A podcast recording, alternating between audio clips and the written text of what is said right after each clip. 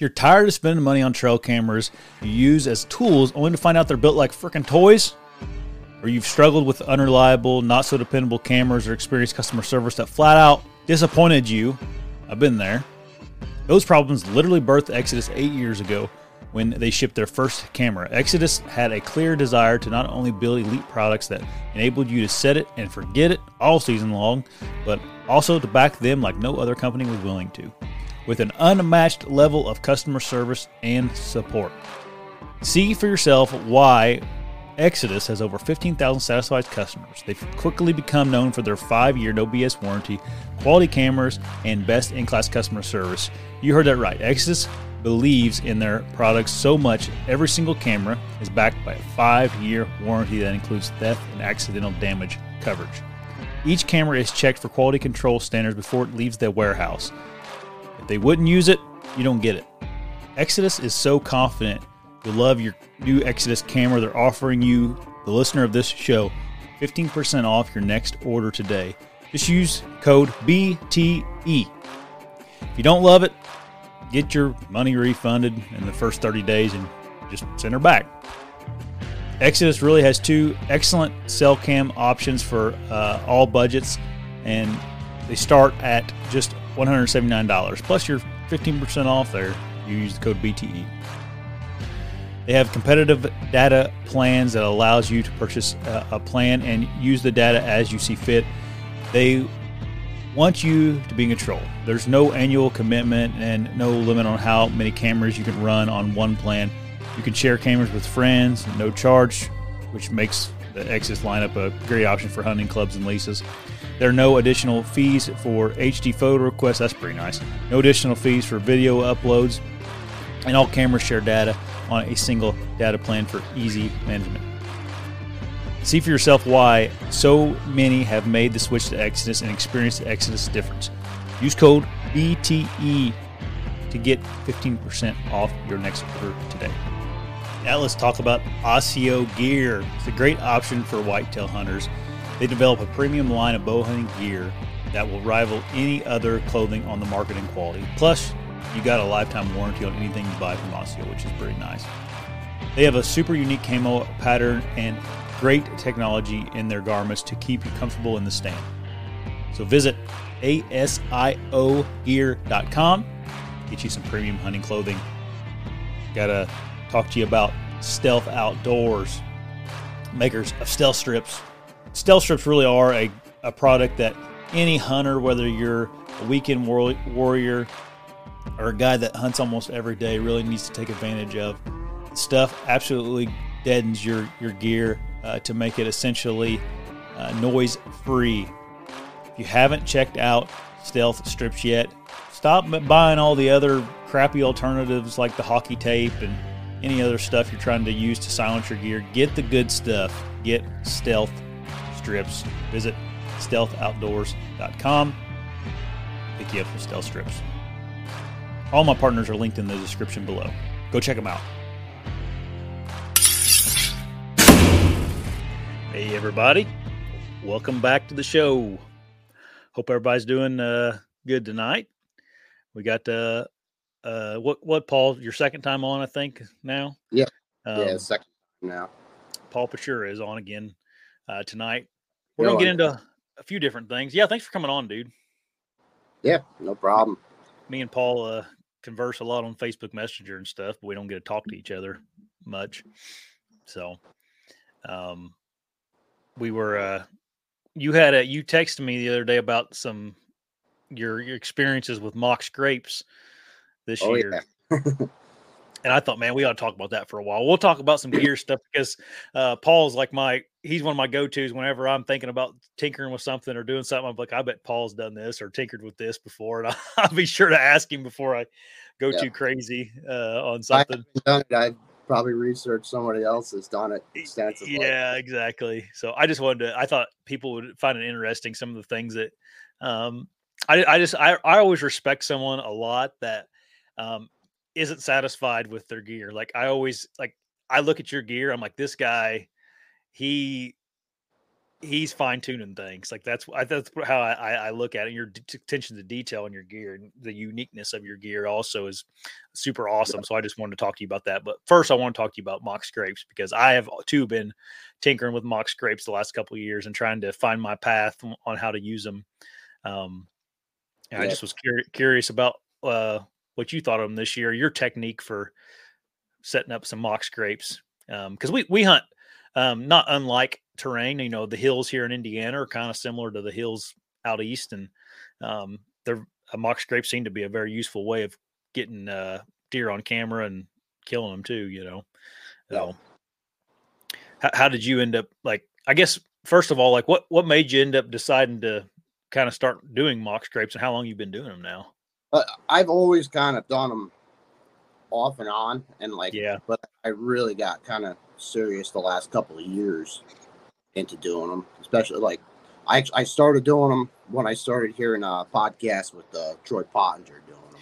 Yeah, Troy is a really big advocate of it. Um, exactly. Again, another guy that hunts mountains. You know that mm-hmm. that big stuff that probably hard to get a trail cam picture of a deer sometimes. You know.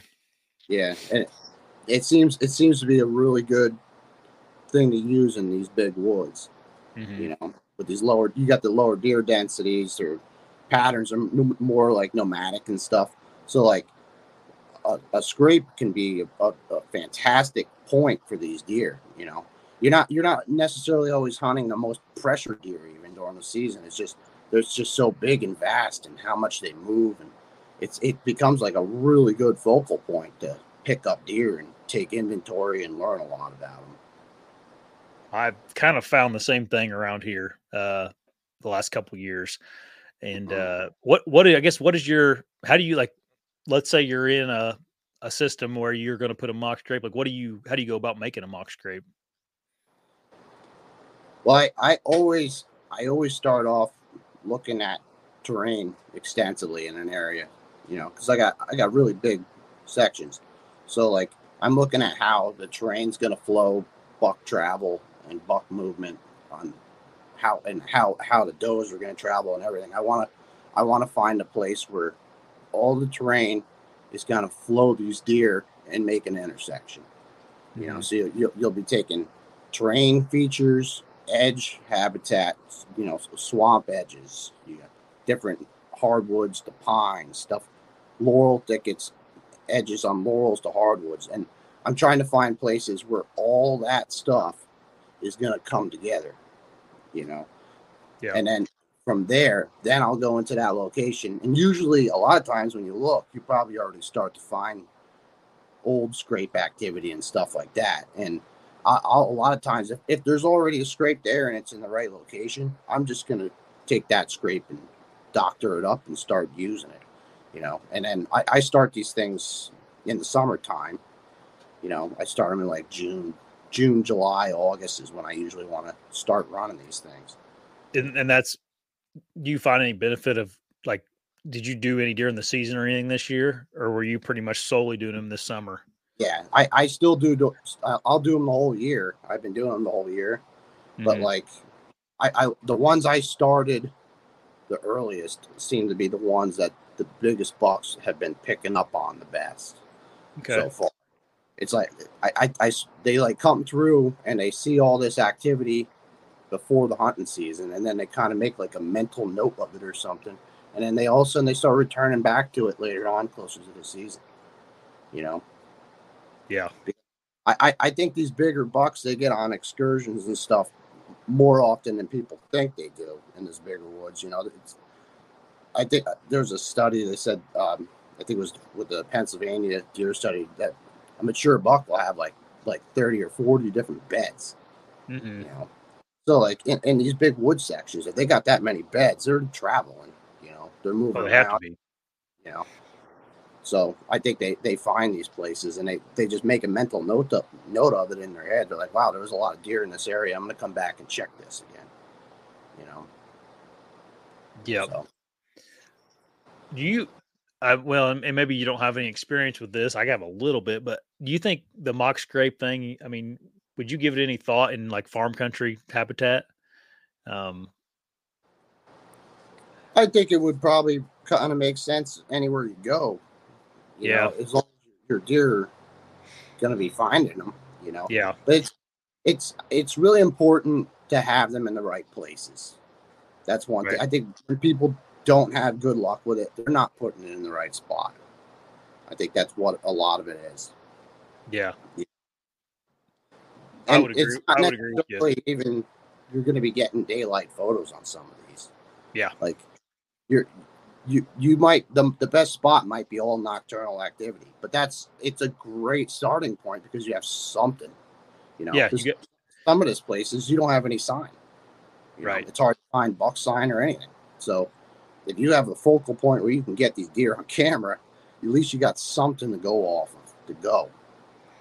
That's what I I so I have you know in Indiana here we have more of a mixture of ag than you guys do out east there, and it seems like you know all of our public land for the most part is hill country, big hill country, and I have good success with mock scrapes in hill country. But then like I'll put one on a farm, you know, a farm I have or something, and Mhm. it's just like it's just mediocre at best. Like I I just think maybe that that terrain in the farm country is uh, already seducive to sign. And so it, i don't find them beneficial as much. Now you can you can put a mock scrape up and you'll get some pictures but it, it just seems like there's better ways of going about finding deer in those in those features. Yeah. whereas in hills i'm big fan of them Now, now, have you ever tried using mock like a like finding signpost rubs in a situation like that? no not signpost rubs Mm-mm. Know, because it might just be that the it's not the right terrain that's inducive to scraping. You know, like right But if you if you know where places are where you get a lot of a lot of rubs that congregate in an area, you know that that might be something that's the same concept. It's just instead of using a scrape, you're using a rub. that's something that I have never like. I mean, I I'm not good at rubs. Like I, I obviously I understand rubs in the um you know reading rubs on how you know mature deer, not mature this or that. But like I just don't put a lot of uh stock into them. Is that is rubs something that you really pay attention to as far as hunting over them? Absolutely, I, I use them a lot, and that's that's one of the things. Like I I really you can really tell a lot what's going on with bucks when when you get the rubs going. You can it, it really helps you figure out what they are for one. Yeah, you can gauge you can gauge antlers on rubs and stuff like that but it's it's not you're not looking for there's there's so many different types of rubs and so many meanings for all these rubs that it's hard to, to, to decipher which ones you're actually looking at sometimes. So you got to kind of learn like what what is going to be a signpost and what's not. So like like a, a, good rub is kind of be set up more like a good scrape you know okay. going to be more like a hub kind of situation where all this terrain goes together that flows everything in and creates a, a natural travel funnel. Yeah. So you're Yeah. you're you're using the same theories as you would a like a scrape that's you know in a mm-hmm. good area where they are going to possibly get there during daylight hours and then there's a lot of terrain features that you like that come together. Um, Yeah, and if you take and build a scrape in an area near a signpost rub, a lot of times you get a lot of nice deer. Yeah. They just kind of go, Yeah. We you know? we just have such a lack of rubs here in Indiana just because our deer density numbers are low and Yeah, um, yeah. and I have the same thing. yeah, right. thing. Like you, you don't see many rubs. Like some places where these big bucks live, you won't find a rub bigger than a pencil. Yeah.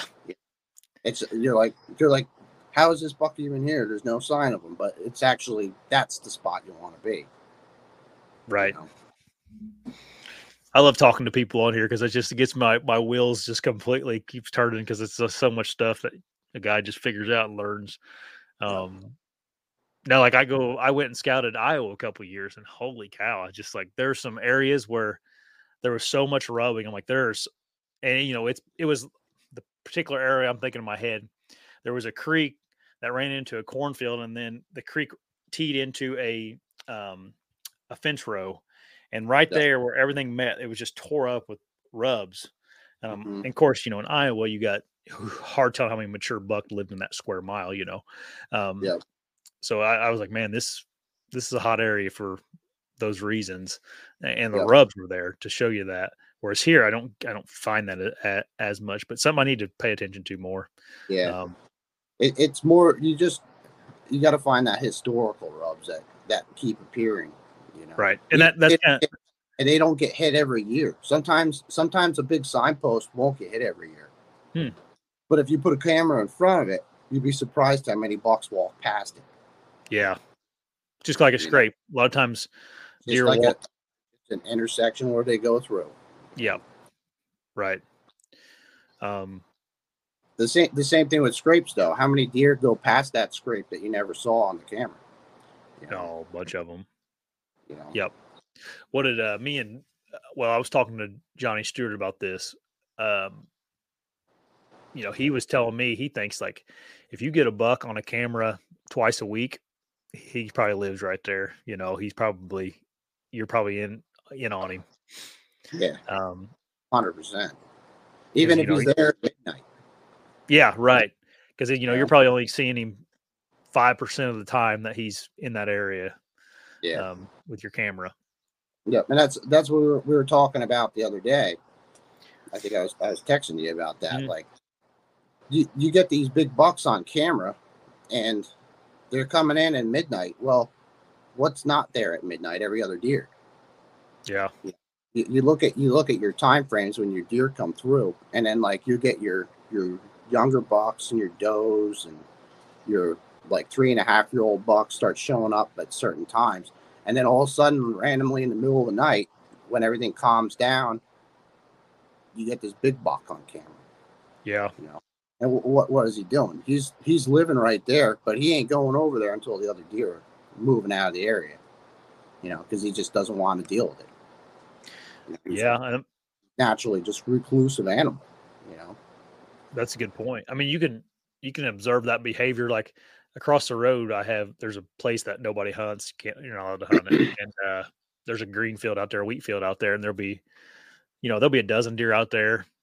Tonight there Yep. was, and then without fail, right before dark, like in the opposite corner, there'll be a buck come out. Yeah. You know, and then it's the same thing. He lives in there. He's there. He's there, but he just kind of avoids the other deer, like like the plague almost. yeah, it, it, that's just like through habit. At, with age, they just kind of learn it. Yeah. And we always we think about that mentality in a field, in a cornfield or something, because we, you know, you can visually see that happening, hmm but it's happening everywhere they live. And yeah, Yeah, it makes you really think about when you're setting up, if you're setting up in the right places. You know, Yeah. because we're all we're all training ourselves to look for deer sign and find find all these scrapes and these rubs and stuff. But is that really where you're going to kill the big buck? You know, or is that where he's going to show up well after dark? right. Yeah. Right. You you got to really think about like, do I have to go somewhere completely off the rocker here and not even see a deer to see this buck? And more times than not, that's usually what happens to find them. Yep. Happened to me uh the very first year I went and hunted Wisconsin, uh I shot a really nice a really nice buck. I mean it was like a hundred, you know, 35 inch buck, but the Mhm. first two days I was there, I was seeing so many deer. I was seeing, you know, I'd see four or five dinks and a bunch of does. And I and finally after like two sets, I'm like, I'm doing something wrong. Like, what is like I've never seen this many deer. And I kind of we kind of made adjustments and then I stopped seeing deer. But then, you know, two sets later, here comes a big one out. Yeah. Um, so yeah, you're right, and that's that is thing. It's it is super hard as a deer hunter that likes seeing deer. You know, people deer hunters like to watch deer. It's hard to get that get that out of your mind that like I need to be Yeah. here because all the deer are here. you, you feel like you feel like you're doing something wrong because you're not seeing any deer, but Yeah. you might go you might go a week without seeing a deer, but once you finally see one, you see the buck that you're actually trying to shoot. You know, yeah, yeah. and that, Um, that's like the story of my life when I'm hunting. Usually, it's like I I don't see a ton of deer. yeah. What-. I, do, I don't see a ton of deer when I'm setting up, but eventually, once I see that deer, it's the right deer. Yeah. You know, I don't remember what year it was. I, it was like around like 2018 or 19. Um, I shot a I shot a decent buck here in Indiana, but I had like 10 sits in a row that I didn't see a deer, and then on the 11th sit, I saw him. That's the only one deer I saw and shot him. Um, And that's usually what happens when you shoot these older bucks, especially when they're like four and a half, five and a half, six and a half, and above. That's it's usually you don't see them with other deer very often. Yeah, but it's a good lesson. Like people, people do get frustrated, um, especially when you start hunting mobilely or you know more of this type of mindset that you're talking about, Paul. Because people people get frustrated with it and give up because they're not seeing deer. Or they think they're doing something wrong. Um, in reality, like you're, uh, Yeah, you know, you're you're, you're right. Yeah. exactly. Yeah. yeah. Unless you're like uh I don't know, Andy May or someone, you just seem to shoot one every every time you Yeah. set up on one. um which which is like the, when I when I set up, I usually have a pretty high percentage of seeing the buck I'm looking for. yep. No, that's true. But like, I go many days without setting up. You know, I go a lot of days just kind of being passive, staying out of it, and then kind of like trying to get a grasp on what's going on without intruding too much to to interfere. And then when I feel like I know what's I know what's going on, then I'll make my move and get in there. Yeah. You know, but I, I'll just kind of stay on the background and just kind of look at night sign and like, oh, look, looks like a, a big buck might have traveled from that direction out to out to this destination point in the middle of the night. You know, it's like Yeah. okay, so he's probably over there, and then you go scout another area surrounding that spot, and you're like, okay, yeah, look, there's another run that looks like a big buck is using coming that way from the same direction. You know, and then you kind of you put all the pieces together, and you're like, okay, that buck is probably coming from right here. You know, Yeah. and then then you make a move and get in there. You know. Do you I mean, if you had to put into percentages or numbers, like how how many sits do you sit a year versus like do you spend will you is it common for you to go out hunting somewhere and just end up scouting all evening? Oh yeah, Okay. I walk around a lot. I do a lot. You know, during during the season, I'm not aggressive with my scouting. I'm not like blasting through trying to get right on top of them. But I'm I'm staying I'm staying well enough back though I, I don't feel like I'm interfering with what there might be bedding in. But I'm I'm mm. kind of poking around the edges, kind of like okay, are they coming out this way or are they coming out this side more right now?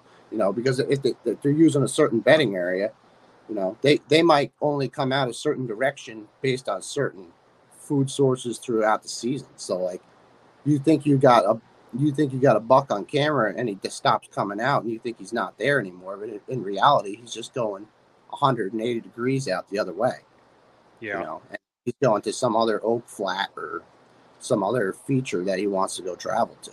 You know, but he's might he might actually be physically bedding in the same same location. He just you're just missing him.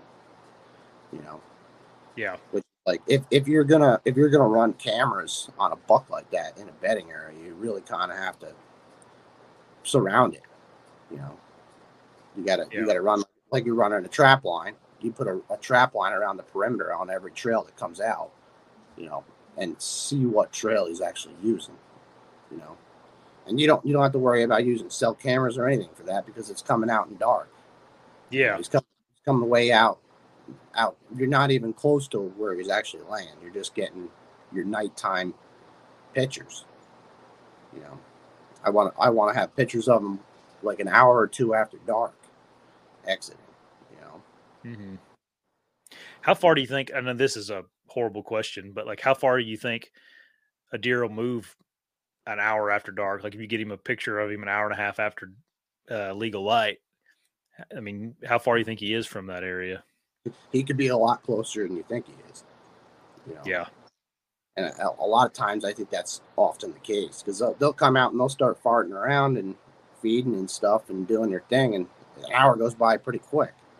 yeah. You know, I watched a, uh, and this is in Kansas, mind you. So like, I watched a buck this year. Um, it was in the morning, and it was probably like a 160 type deer. But Mhm. I watched him. I was he was I was 100 yards from him, and I watch him cover about, I would say 70 yards. It took him an hour. yeah, Yeah. and I, I've seen that many a times too, especially hunting in uh, September when I'm hunting, I hunt a lot more open terrain, grassland, marshes in September where I can really see far. And like I could watch a buck working this little island out there in the grass, feeding on acorns for he doesn't even move. I, I, he might he might not ever come out of there. He might he might mingle around in that spot for days on end before he leaves it. Yeah. You know? No, this now now I saw him out in the field, uh, in, a, in, a, CRP field, not a not a you know uh, he had some cover in it, but he got into the woods. That was like a tornado went through the woods, so it was all layovers, and he got inside that woods and just was in no hurry at all to go anywhere. I mean, he he would he would take maybe five steps and he'd just sit there and just slowly look around for a while and you know maybe he may chew on something for a minute and then just look around and then he would take another five steps and I'm and of course I'm sitting there like watching this this big 160 like come on dude do something yeah it's like all right I better there's nothing you can do he ain't coming no no I grunted at him start wheeze every every trick in the book just because he was going the other way and yeah. uh he didn't even didn't even like flinch about it. I mean, you know, uh, some deer would like you would snort wheeze at him and they'd be like, you know, and he was just like he heard me and he you could hear him like kind of lift his head up and he just was like, like, I mean, just, uh, like he, he knew like I ain't moving this big giant rack around. Um, yeah. He's like, I know what the deal is. Yeah, yeah, exactly. I wasn't going to shoot that deer, but anyway, um, mock scrapes. Let's get back on that that topic. So, do you just tell me tell tell me like, and you don't have to tell me, but what do you mm-hmm. use? How do you go about making them? Do you pay attention to scent? Your do you wear rubber gloves? Like, what is your? I guess what's your your um I, philosophy? I don't believe in in scent control at all. Right. I don't think it works. I just don't think so. I don't do anything. I just accept the fact that the deer are going to smell my scent, and that's great no matter what I do. Right. You know. So I don't I don't go crazy with a stick or anything. I go right in there with my boot and I kick the whole thing right out and make it gotcha. look real nice and get the branches all bent down the way they're supposed to look, you know. And then I'll I'll put I'll put some pre-orbital spray from whoever makes it, yeah. random companies. You know, I don't I don't really follow any scent companies or nothing. I just spray it on there, and then I'll put some tarsal tarsal gland scent in the uh, in the scrape and call it good, you know. And then the the trick is you just back out and let the, let the animals go in there and start farting with it. Yeah. You know? Because every time an animal walks in there, they make a scent trail into it, and like you'll you'll get you'll get a lot of curious does and stuff coming into that thing right away. Mm-hmm. You know, and I think that pre-orbital scent, it's like it's synthetic. It smells like cologne and vanilla extract almost. Right. You know? Right. You know, so I think it's more of an, of an attractant than it actually is anything that's creating any kind of real response on a scent that the deer would familiarize with an actual deer. Yeah. You know? So I think it's just it, it's an attractant, you know, and they smell it and then they get their feet in it and then they, they'll urinate in it and they'll start licking the branches and then the next deer comes in and be like, Well, I smell all weird stuff, but another deer was in here smelling these branches too. You know. So yeah, and they kind of go off of it, you know. yeah. You ever just pee in them yourself? Oh yeah, I've I've done that. You gotta watch too. Make sure there's not another trail camera on it when you do right. that. yep. Um, I just was curious. I mean, some people swear by that. You know, some people swear by just uh, they don't use anything but their own yeah. urine. Some people throw ammonia in it. Yeah. Yeah. I've because, seen that uh, too. urine breaks down into ammonia. Yep. So, well, that makes sense to me then. Yeah. A gallon of ammonia that's a lot cheaper. That's what I was going to say. A gallon of ammonia from Walmart's a lot cheaper than uh, your synthetic spray. Four dollars. Yeah, $4 right. Gallon. That's a lot of scrapes. Yeah, some of them, uh, some of those uh, sprays will cost you four hundred dollars a gallon for for yeah. the spray. Um, but yeah, there's there's a lot of options for that stuff out there uh, now. I I used to I used to make my own like tarsal scent and everything back in the day. you know, but now now with the the CWD laws, I can't do that in my state. Yeah. So I can't be be using actual deer products in my scrape, so I just went to using synthetic stuff and whatever. Yeah. But like back in the day, I used to take tarsal glands and I soak them in a, I, I pack them in a mason jar, and I dump hot water on top of them, and then you cap it off and you shake the jar up, and it would like turn, it would take all that stain off the hocks and Mhm. put it into the water, and then I would take that water and it, just the water in the jar and just dump the water into the scrape and put that all in there, and that worked fantastic. I mean, that was Yeah. that was the best way I could do it, but can't do it anymore, so I can't do it that way. But Yeah. you you, you just got to give it more time. You know, like when I used to do it that way, I would the time period between when I could start to scrape and when I would get a lot of deer really getting into it was a lot shorter. Hmm. You know, That's interesting. They like that smell a lot better. You know, Yep. What about that stuff went rancid after a year or so? yeah. Well, that that's I kept the I would get all the tarsals and I'd cut them off. I go down to my butcher yeah. and I go in there and he let me just cut as many as I want off the deer. Yeah. He don't So- want them. cut I cut all the hocks off, everything, and then I'd put them in a big freezer bag and freeze them. You know, and I'd keep them all in the freezer frozen, and then whenever I needed to make a scrape, I just take a handful out, put bucks and does, complete mixture, pack them in a jar and dump them. You know, Hmm. you know, and that that was fantastic. That worked for I did, I did that for years and it worked great, but Yeah. can't do it no more. Right. Yep.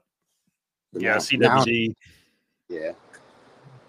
But I, I think the synthetic stuff works just as good. Yeah. I don't really.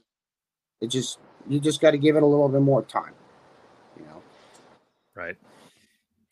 Yeah, it's a it's a super good tool, and I'm I'm still like trying to figure out, you know, the best method for, for me to, to to use it. But I've definitely, um, you know, the last couple of years have kind of zoned in on those things, and they've they're pretty effective, especially just you want to get you know pictures of, of a deer.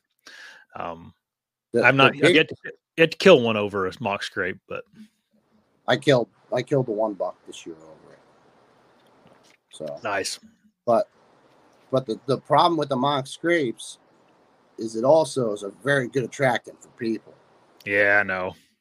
So that's that can be a problem. So like this listen to this this year in indiana we had a camera. We we have i have a group of buddies that we all kind of share information cameras and stuff around here. And uh he made a mock scrape and hang, hung a camera. Now he hung it high and he has it on a bracket that you know hides it a little bit this and that. But like any self-aware person would see this camera that's eight feet off the ground right there over this scrape you know. This guy came to this scrape took a rake raked it out for uh, like later on the year, raked it out, and then poured some synthetic stuff into the already mock scrape, and then hung a camera over it. mhm. And this whole time, we're getting like pictures of this guy doing this, and it's just like, Yeah. it it's funny. You're right though; they do attract people. Yeah, and that's that's why I don't really go too crazy with them, too Yeah. close to where I think a buck is actually living, That's a good tip. because you're going to be trap trapping him for somebody else. That's a really, really good tip because people do get. I mean, not that not that mock scrapes are a, a gimmick by any stretch of the imagination. I don't think they are, but people get into these things like they're like the end all be all, and they put Yeah. one everywhere. You know, at every stand location. And you're right, man. It's like a. It is a can be a detriment to you uh, Yeah. if you put them in certain spots that you don't want people to know about. Yep, Yep. and Um, that's the the good thing is a lot of times when you find a big buck, he doesn't have a lot of sign around where he is anyway. You know. Yeah. I, I've seen that more often than not. Like the old big bucks, like not just like a mature buck, the the buck. Mm-hmm. He won't have any sign around where he's living. Yeah. Do you think Yeah. you can screw him up by putting something close to him like that? I don't necessarily think it's going to screw him up. If anything, it might piss him off. Yeah. You know, it can be it can be good, but you don't want to get caught doing it. you Yeah. know? You Right. don't. You don't have. If somebody else finds it, then you just you just put a a big sign up for everybody else to know where that deer is too. Yeah. Yeah, that's a good good point. And like I'm I mean, I'm probably I'm probably good enough. Like I, I'm in the woods enough to know when it's like a you know, you can usually tell if it's a mock scrape, or especially if someone that doesn't really know what they're doing makes one maybe. Um, but for an average guy just walking through the woods, they're just going to think like, oh, you know, look at all this sign right here. I'm going to sit here. So, Yeah. Um, anyway, no, that's that's good stuff. The, that mock scrape topic has been a hot one the last couple of years, and um, That's a one, one thing I'll do is when I do make one, I I will take zip ties and zip tie extra branches onto the scrape mhm. on purpose and not so like somebody walks up to it, they can physically see there's zip ties on that branch. yeah, I want them to know right off the bat that this ain't from deer. yeah, right. Get out of here. Even though I got, I probably have a lot of good deer on it, you know. But I want them to go, oh man, somebody else is somebody built a mock scrape. Yeah, I, I don't want them to think it's natural. yeah, yeah. You do do you freshen up scrapes with it a lot, or do you just let it be? Like, do you you know you know what I'm talking about? Like, if I- you have a scrape that's already Right. active, will you? Yeah. Yeah. Yeah. If if if, if I check the scrape and there's a ton of deer on it, well, I don't have to touch it. Yeah. I don't even walk near it at that point. I just leave it alone. Yeah. Yep. All right. you know. That's what's nice about starting it early. Yeah, right, right. Yeah, we we've had luck with starting them even like in the late winter. Like we'll get one going and Mhm. and deer will keep using it, or you know at least uh, uh, acknowledge that it's there, and then come the the fall they'll they'll end up uh, using it. And I've even Yeah. seen where we we start a we start a mock scrape somewhere in these hills where there was not very much you know scraping going on, and then the next year it's like they they open up a whole bunch more around it.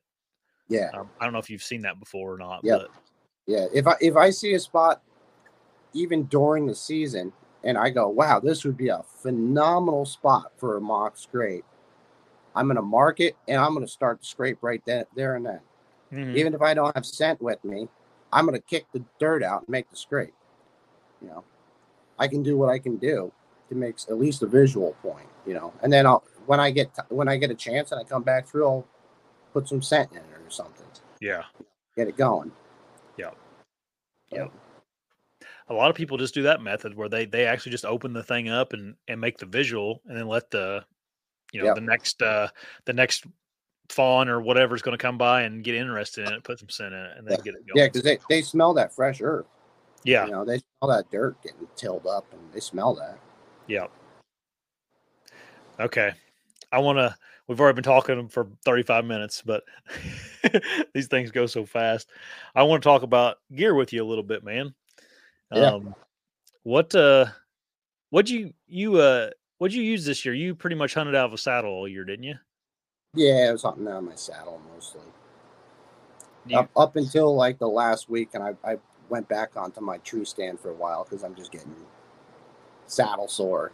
yeah, I get it. I'm taking my B. I'm taking my B stand uh, this trip. I'm I'm probably going to be setting most of the day and um, going to have. Well, I was planning on having heavy clothes. It's going to be fairly warm this weekend, but Yeah. um, And That's another issue with the saddles I always found too is like late season when you're really wearing a lot of layers and stuff. They can be a kind of a, a pain in the butt at that. yeah, I completely uh, agree with you there. Um, I uh, a lot of guys seem like they're doing that hybrid style now, where they you know setting those little itty bitty stands Mhm. uh, with with the saddle, and that's probably a good good method of going about it. But to me, it's just there's not the perfect uh, hybrid stand out yet. So yeah. um, My my problem with with it is I'm I can't use a little stand to begin with. I'm too big for it. yeah, true. I get this big dead spot when I draw my bow straight ahead of me. Yeah. in a regular tree stand. Unless unless it, unless I'm in a full full length platform, I can't get my elbow out of the out Yeah, out of the you know. yeah, I didn't I didn't think about that. But you you uh you made your own climbing sticks, right? yeah. Yep. So what what made you do that? Like uh, obviously there's all kinds of stuff on the market, or did you just see like a something that you didn't like about all of them, made your own, or Well, um, when I made them, there wasn't any on the market yeah, true. because I, I I actually still hunt out of an old Aerohunter Kestrel saddle. yeah, I bought that old Kestrel saddle. I never changed. But when they made that saddle, they didn't even make a platform yet. right. Yeah. So like, if you wanted the saddle hunt, you had to figure out what to do because all you got is a saddle.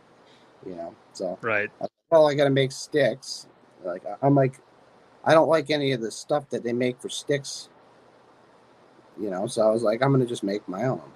You know, so I, I made big 24 inch long double steps. you know. Yeah. everybody's got these little compact sticks today. I'm like, I'm like, that's like these tiny little sticks that I'm, I'm not going to carry um, half a dozen sticks to get up the tree. yeah, Yeah. Yeah. Especially with you being a big guy, like you can handle a uh, yeah, longer stride, but you also do you weld aluminum for a living, right? yeah.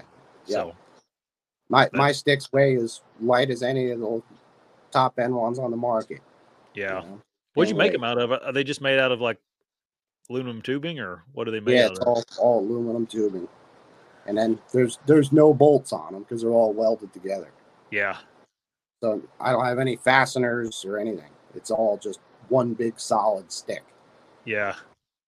Which is kind of like the beast. The beast when Dan made the beast sticks, that was his concept. He didn't want any moving parts. So they, he wanted them all um, Yeah. solid. yeah, mine, mine are very similar to his. Yeah. He actually, I think he actually was building his sticks around the same time I was building my sticks on the forums. Yeah. So like, I we probably both kind of got ideas off each other at some point. Who knows? You know? Yeah. Yep. Yours yours are unique. You're, you're a lot different looking than his, though. I mean, they're same Yeah. concept, but like, um, it's not like you either one of you really bummed the idea off of one another. It was uh yours are yours are cool We both- looking though, like interesting. Yeah, we just all everybody wanted like it was like okay, we want you want a, a double step. You know, that's going to be something that's going to be nice. you Yeah. know, so I like that the most, you know. But instead of having uh, a long standoff on mine, I bent my steps. So my steps are bent on a on an angle Mhm. going out. So when you step on them, you step kind of pigeon toed on the tree with your heels together on the stick. And I, I found that was like the best way to do it for the way I was setting up. Because then you don't ever have to worry about putting your toes on the end of the stick. You got a good hard plant, you know, and then you're nice and tight with your lineman's belt when you're climbing. Yeah. Yep. They're super interesting. And I have like this uh I don't know. I think homemade things are cool. Like I would love to make my own sticks and just use them and not have to worry about this or that, you know.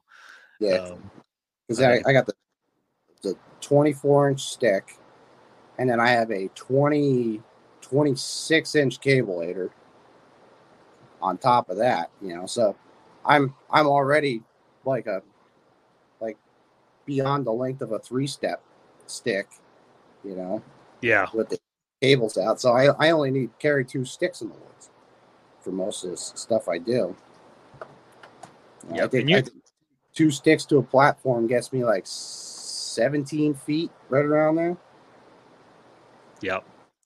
That is a uh that is something that it's hard for manufacturers to like optimize some of their stuff because of the stupid safety Mhm. rules they have to follow too, you know. yeah Um not that I'm Yeah, I wish they make a longer stick available you know Yeah. for a tall guy totally totally be useful Yeah, Yeah. for sure. I don't. Yeah, it's it's one of those deals where, um, yeah, I think the legally or whatever for insurance purposes they have to have them 18 inches or less. Yeah. something like that. So that that's why Dan quit making his long one because he did have like a 21. yeah i remember he did he have he had a longer one too Yeah, them and they had to quit making them. Yep.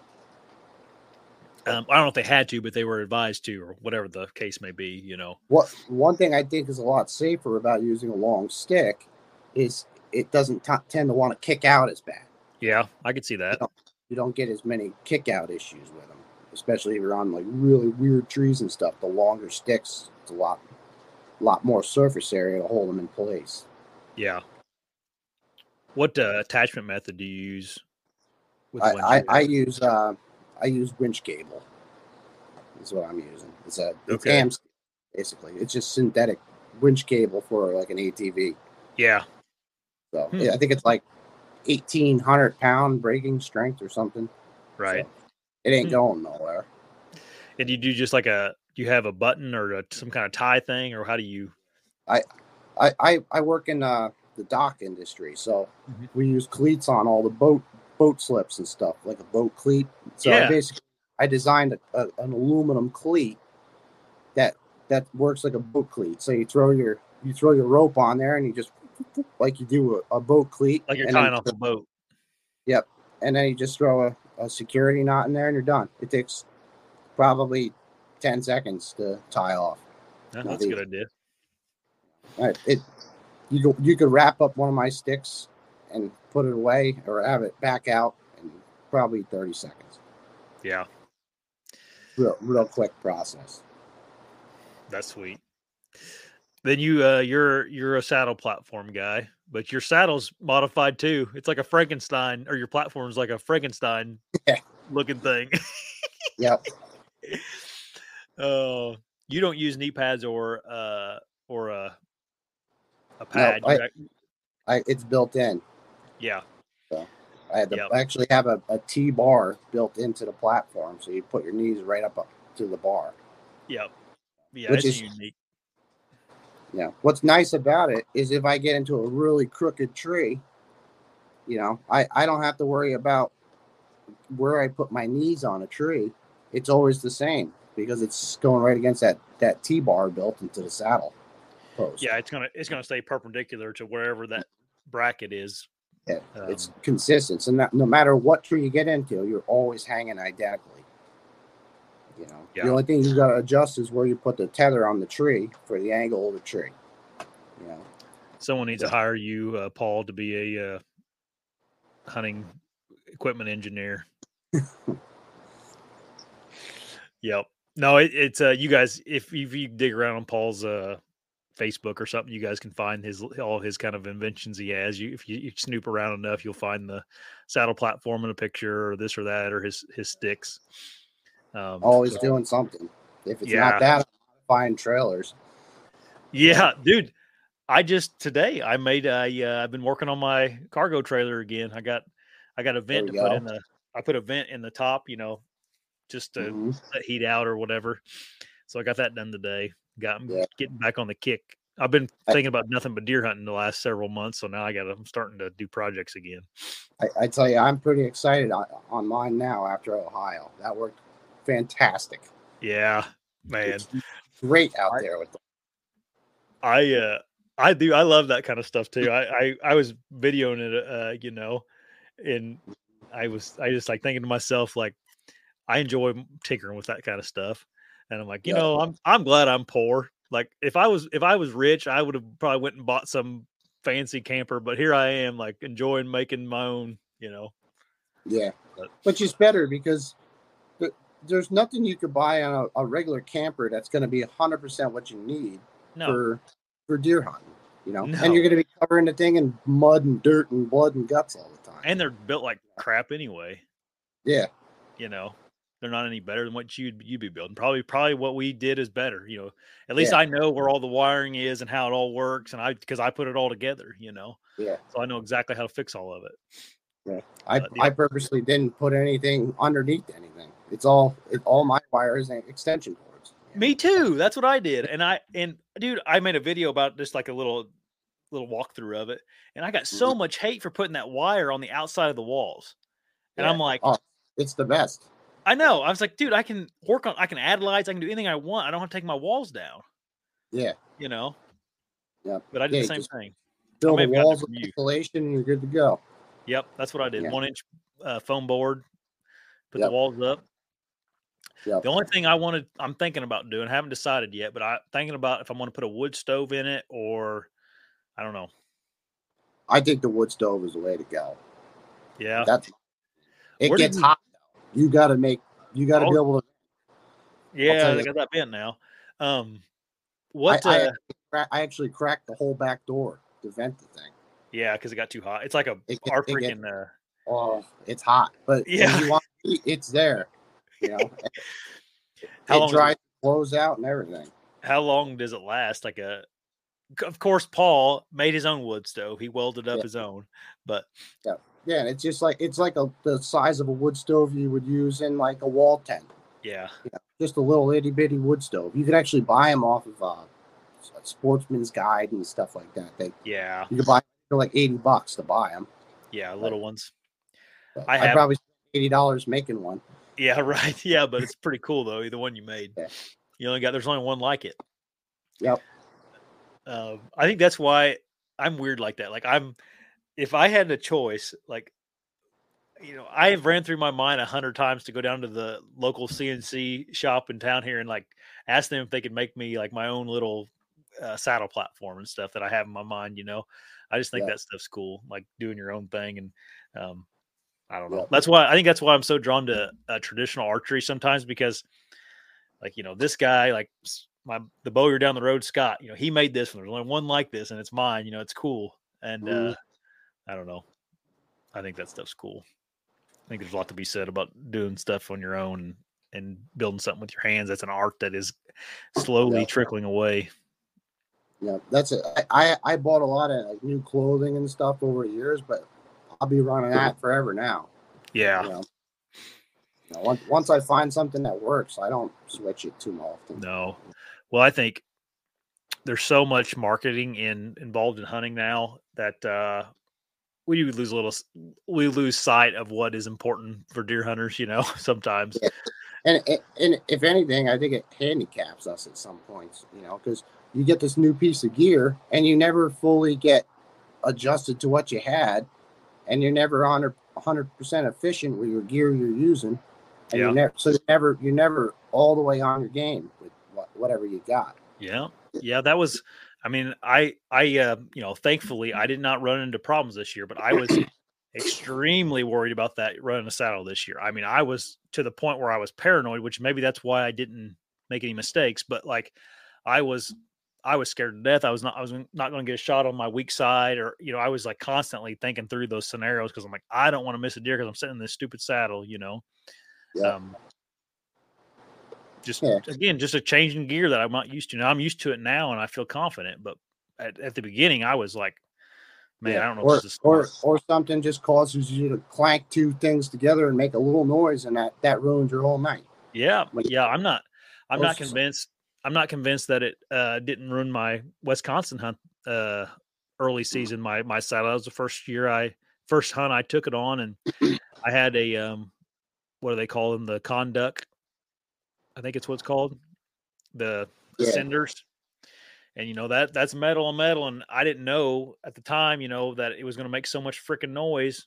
Um, but it was the Mhm. the carabiner that goes through it was making a little noise on me sometimes, and I every time I'd hear that noise, I'd just be like, "Gosh," you know. I about I about took the stupid thing off and just tied myself to the tree because I was so I'm like I was so worried that I was going to move and that happened. Um, I'm I'm like really critical on things like that, Yeah. or like like even like on your tree stand, like going through brush. If you hear branches smacking your aluminum and making noise on the back on your back, you got to do something. You got to put change something up, put something on there to stop that from happening. Yeah, Because you can't control a branch swinging back and hitting you in the stand. Yep. You know, and that deer could that deer if it hits it right in the right time with the no wind or something, that deer could hear you two three hundred yards away. You know. Yeah. Yep.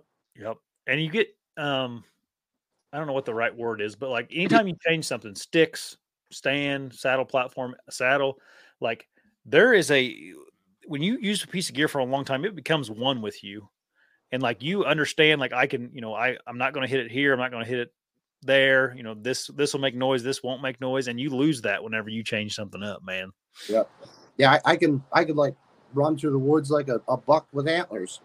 with Yeah, the hand on my back because I know where my stand is oriented. You know, I know where everything's hitting. So I, like I'll just yep. you you don't even know you're doing it. Just a reflex to get through something. You you you run what kind of pack do you run, Paul? Your pack kind of looks unique too. Yeah, I'm I it's actually a, a bottom section of an old Peak One frame pack from the 1980s. Gotcha. Yeah, it's it's really nice though. It's all it's a it's a fairly large fanny pack, Yeah.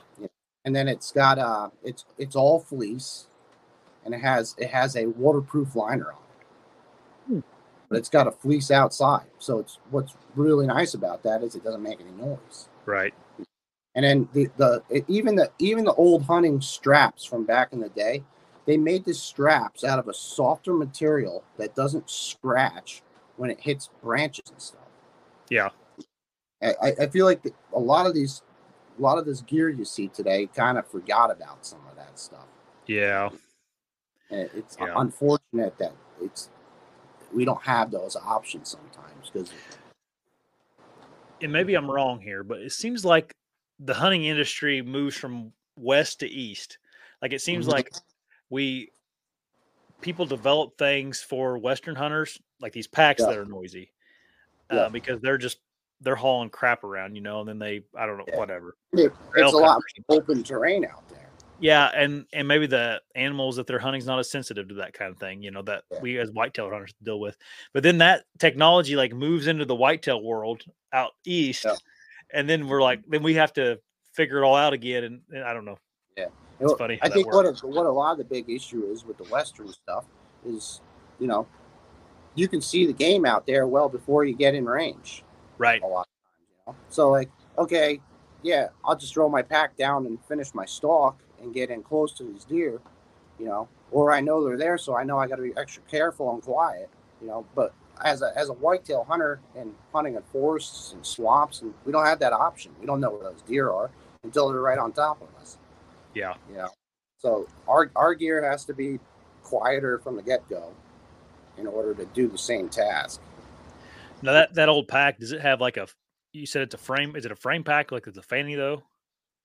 Yeah, it, I I took the bags off of the the frame. Gotcha. I, I so I just used the, the, the frame and the, the straps and stuff for my tree stand yeah. and the, the waist belt and everything. I took everything. And I just kind of gutted the frame and put it on my tree stand. Gotcha. So that the so that the fanny's actually on the, or do you not have like a fanny pack Yes. at all anymore? The, the fanny pack just holds my gear and it just gets bungeed down to the to the Gotcha. stand up. That makes sense. Yeah, it's just Um, just big enough you can roll jack it up and cinch it down with it. Right. Yeah. Right. It's nice to have that too. So if I want to leave my set in the woods and come back in the morning, I could just put the fanny pack on and wear that out with Yeah. all my gear, not have to carry the, the stand. Yeah. You know, Yep. I could tell the pack was different or old. I just was uh I was curious what it was. That stuff always Yeah. interests me. Yeah, no, nothing fancy. It's just a big old tube with the big zipper on it. Yeah. You know, I, I don't want I don't want to have all these eight thousand pockets with Velcro and buttons. Yeah. Too complicated. I just want something I can just throw a bunch of stuff in, pack it down, and close it. Yep. you know. And then I'm you with- take you take the waist belt and you go right up around the tree and you clip the waist belt around the tree and cinch it down and all your gear sits right there in front of you. Yep. There is a well, Rendell's on right now. He uh we me and him we've kind of been uh talking to him about that. Like there is a lack of good fanny packs on the market right now for deer hunters. Um, in my opinion. I like I like a fanny pack too. Like I, I don't I carry a this year I carried a pack um because of I went to that saddle, you know, system. So I kind of had I strapped the things on those and um Yeah. Course my my platform's different than yours. Obviously yours is a custom Frankenstein one there. So um anyway, yeah, I, I ran a pack all year, but I'd love to have a good fanny pack. Um anyway, let's see if there's any questions real quick. Paul, I think there. I think I saw a couple. I wanted to make sure we got to questions tonight because the last couple episodes I've skipped questions just for the sake of time. Oh, here we go. Slugworth asked. This is an interesting topic. He's. I've heard talk about DNR banning cam banning cams on public land in Wisconsin next year. Thoughts? I personally don't mind. That'd be interesting. I'll I'll deal with it. I don't really Yeah. know Wisconsin. If they did it around me, So be it. know, so be it. That's my attitude towards them too. I'd be like, well, save a lot of battery money. I didn't I didn't need them to kill big bucks before. I just, it's just nice to have them, you know. Right. Yeah, it's it's a very um efficient tool. It's a good tool to Yeah. figure out what you need to do next. Yeah, and the, the cell cameras can be really tricky anymore. Yeah. too. you know, I think they just they it just promotes extra pressure on areas that you don't Yep. necessarily want.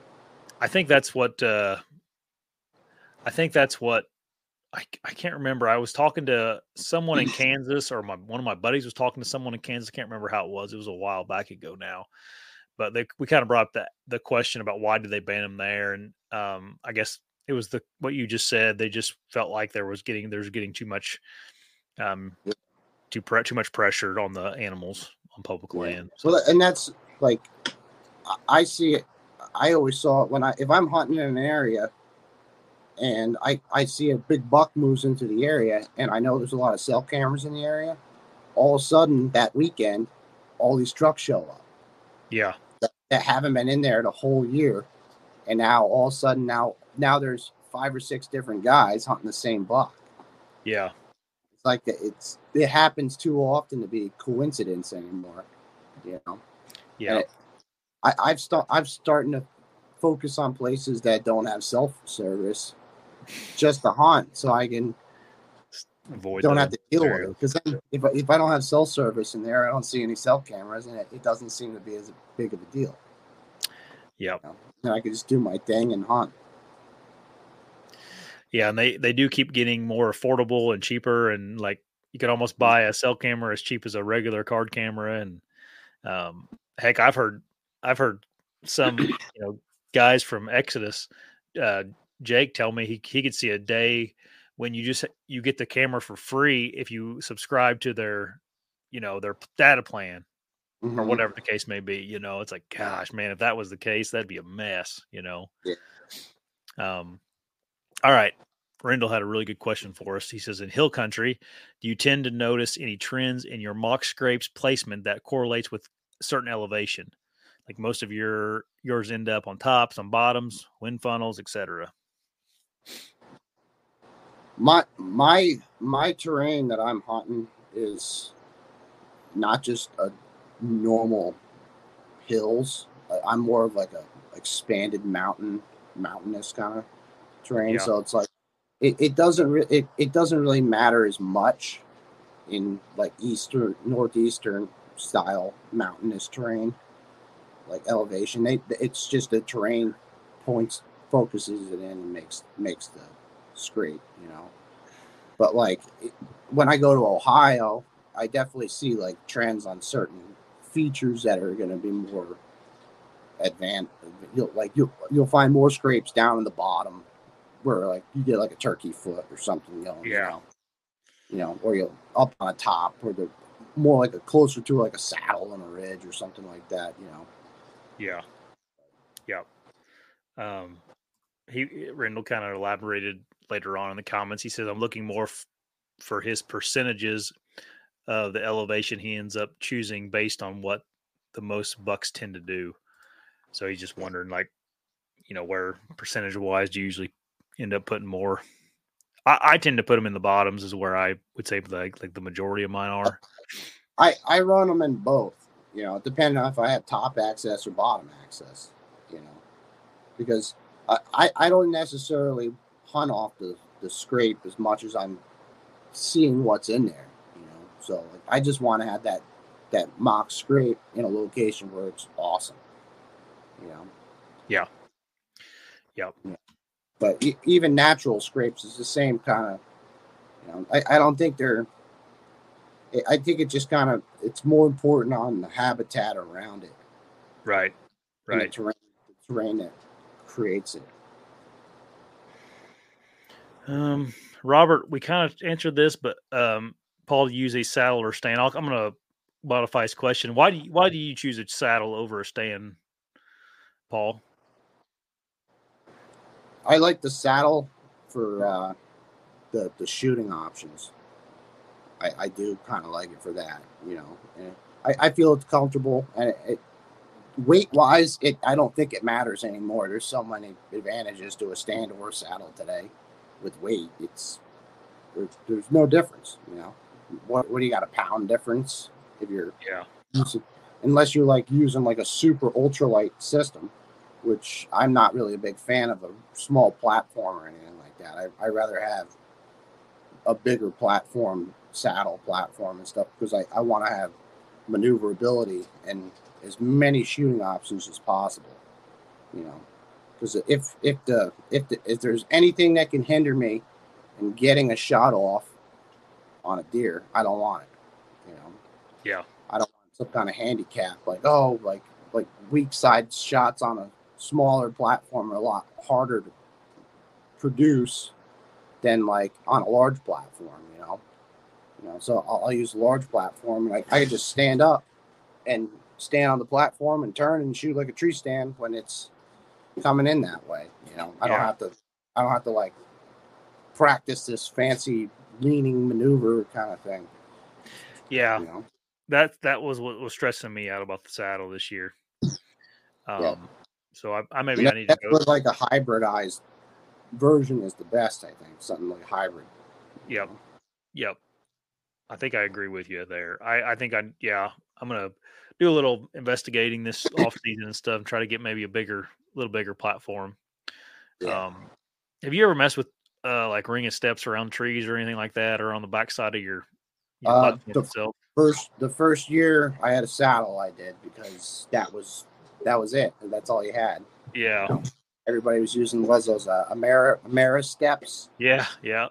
and you had the ring of steps with the Amera steps back in the day, and everybody was like going on eBay trying to find them because they, Oh, they- they were made and you know Yeah, they weren't made anymore. I remember that. I made a my first saddle platform. I made it out of a a lone wolf uh, seat. Yep. Yep. I just remember making it, and my dad was been like, he's like, "You need to be careful here, bud." I remember him being really concerned about what I was doing because I was using this. You remember the old saddle sit drags? Yep. Remember people were making them out of that? I made me a, my own saddle. And I was using that, and then I had a homemade deal. My dad was just like, you know, I think he was seeing a little Yeah. bit of him when he was young, making all of his own crap. Because I couldn't back then, I couldn't afford anything. You know, I was just a kid. and that yeah what was it uh dry, dryad yeah, yeah, that they're very similar to a sit drag style yeah, yep, yep. you know Oh, that's funny.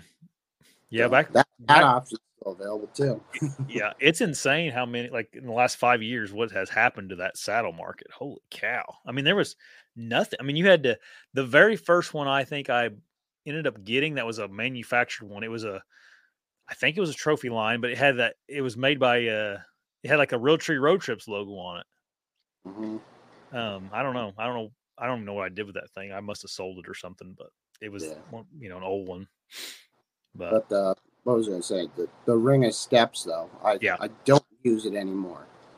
You know it just it it wasn't working out for me because sure you could walk around the tree and shoot but it's hard to walk around the tree when you got a bunch of deer standing there sometimes.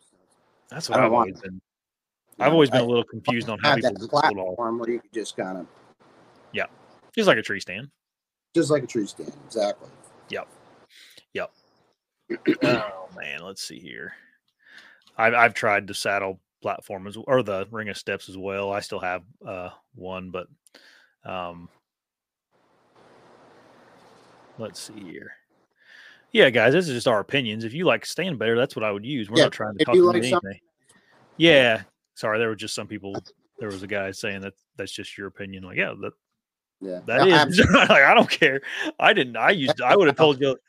I would have told you last year that I liked my stand better. You know, and I still may. I don't know yet. You know, Yeah. but I hunted all last year with a tree stand yeah, I didn't use my saddle until till late season last year yeah, Th- this year I flip flopped it around yep. I think it's just it's just whatever you figure out and what you get comfortable with, man. Yeah. Like Paul, like you said earlier, Paul. Everything is kind of equal now. Like, um, Yeah. it's just it's what you prefer. Yeah No, it's all not- personal You're not getting a huge advantage one way or the uh the the other. yeah what, whatever makes you the most efficient is what you want to use Yeah. and then find that piece of gear and stick with it. Gotcha. Sorry, DK. I didn't. Uh, I read your comment wrong. I, I know you weren't uh, bashing us or anything, dude. Don't don't worry about it. My bad. Um. All right, Paul. We've been on here for over an hour now, and we're out of questions. So, uh, thanks for coming Uh, on, dude. Uh, we could probably sit here and chit chat enough, and people would start asking them again.